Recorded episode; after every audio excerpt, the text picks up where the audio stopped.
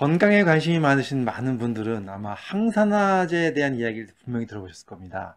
항산화, 산화를 방지해주는 영양소죠. 그래서 항산화 물질, 항산화제라고 얘기하죠.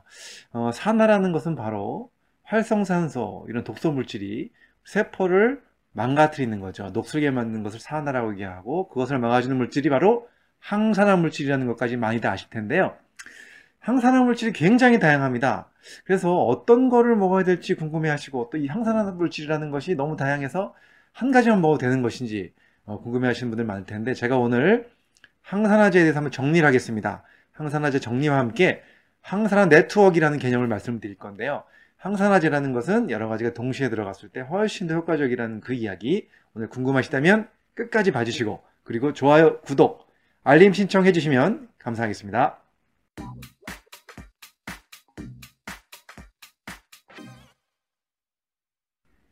안녕하세요. 교육하는 의사, 가정의학과 전문의 이동환입니다. 오늘 제가 항산화 이야기 드리고 있는데요. 일단 항산화에 대한 개념은 아까 제가 잠시 말씀드렸기 때문에 일단 이제부터는 항산화의 종류와 구분을 좀 설명을 드리고, 이것들이 어떻게 서로 연결되어 있는지 한번 설명을 잠깐만 드려보도록 하겠습니다. 자, 일단은요, 항산화제는 크게 두 가지로 나눌 수 있습니다. 몸에서 만들어지는 항산화제가 있고요, 몸에서 만들어지지 않는 외부에서 들어오는 항산화제가 있습니다. 그래서 내인성, 외인성 이렇게 나눕니다. 내부에서 만들어지는 것, 외부에서부터 섭취해야만 되는 것, 두 가지로 나눌 수가 있는데, 일단 내인적으로 만들어지는 것, 바로 어떤 종류가 있을까요? 일단 우리가 알고 있는 효소들입니다. 일단 글루타치온이라는 효소 많이들 들어보셨을 겁니다. 간 해독에 도움되는 효소를 많이 알려져 있는데, 이것이 바로 항산화 효소죠. 그래서 몸에서 만들어지는 효소고요. 그 다음에 또 SOD 많이 들어보셨을 텐데요.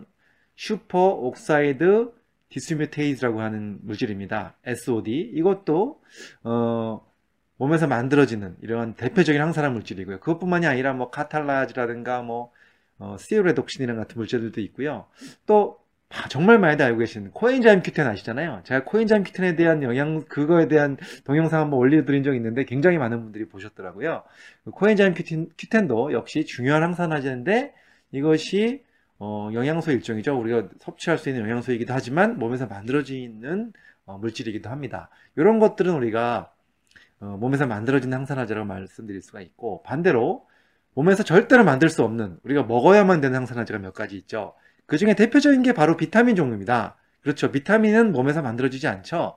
물론 비타민 D만 햇빛을 통해서 피부에서 만들어지는 걸로 알려져 있지만, 그 외에 다른 비타민들은 다 밖에서 먹어야만 되는 거죠. 그래서 대표적인 게 비타민 C, 비타민 E, 비타민 A, 요 세 가지가 대표적인 항산화 비타민이죠.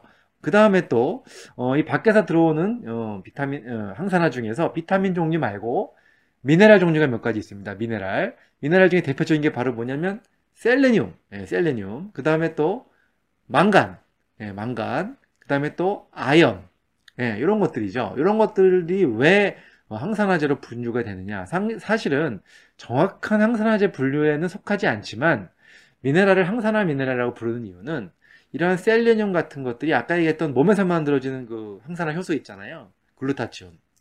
글루타치온이 잘 작용하기 위해서는 반드시 조효소, 그러니까 코팩터라고 합니다. 꼭 필요한 영양물질이 필요한데, 이것이 바로 셀레늄이라는 것이죠. 그래서 셀레늄이 있어야만 글루타치온이 활동을 할 수가 있어요.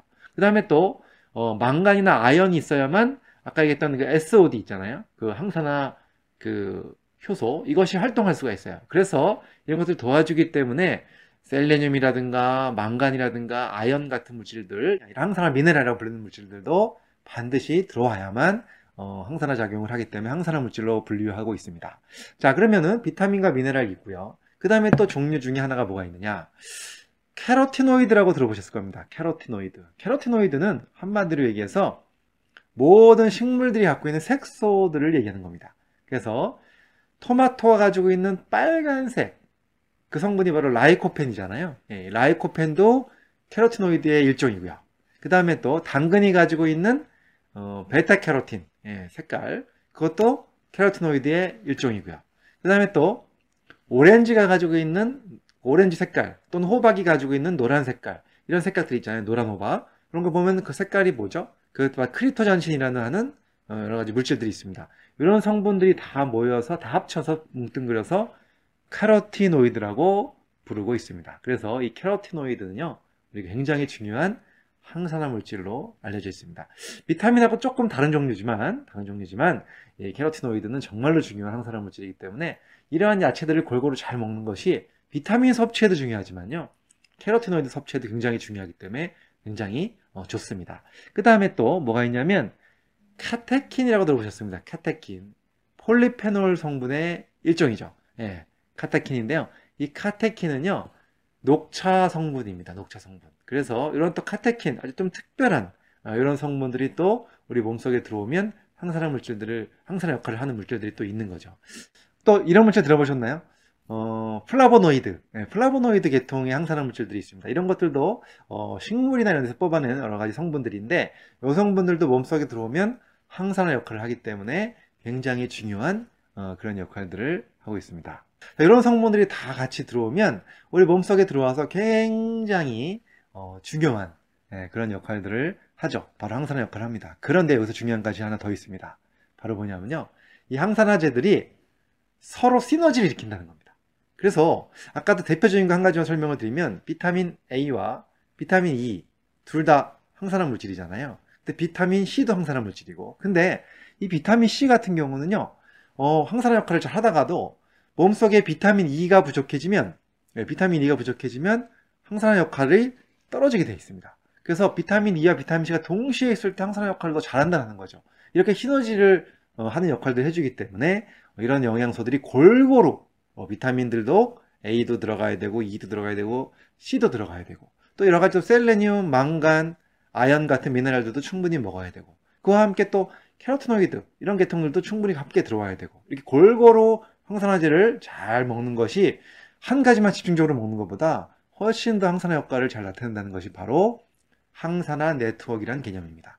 굉장히 중요한 개념이죠. 그래서 여기에 대한 연구들도 많이 있는데 제가 사실 오늘 연구 자료를 말씀드릴까 하다가 조금 복잡해요. 이해하기가 좀 어렵고 그래서 오늘 제가 그 얘기는 좀 빼겠습니다. 하지만 중요한 결론은 하나 있습니다. 바로 뭐냐면 비타민 C, 비타민 A, 비타민 E, 캐로티노이드, 또 뭐 카테킨 이런 성분들 다 전체적으로 골고루 잘 먹는 것이 항산화제가 골고루 들어갈 수 있어야 우리 몸속에 서로 간에 시너지 역할을 해주면서 아주 중요한 항산화 네트워크를 이룰 수 있다. 그래야만 항산화 작용을 잘해서 많은 질병들을 예방할 수 있다. 이런 말씀을 드리고 싶습니다.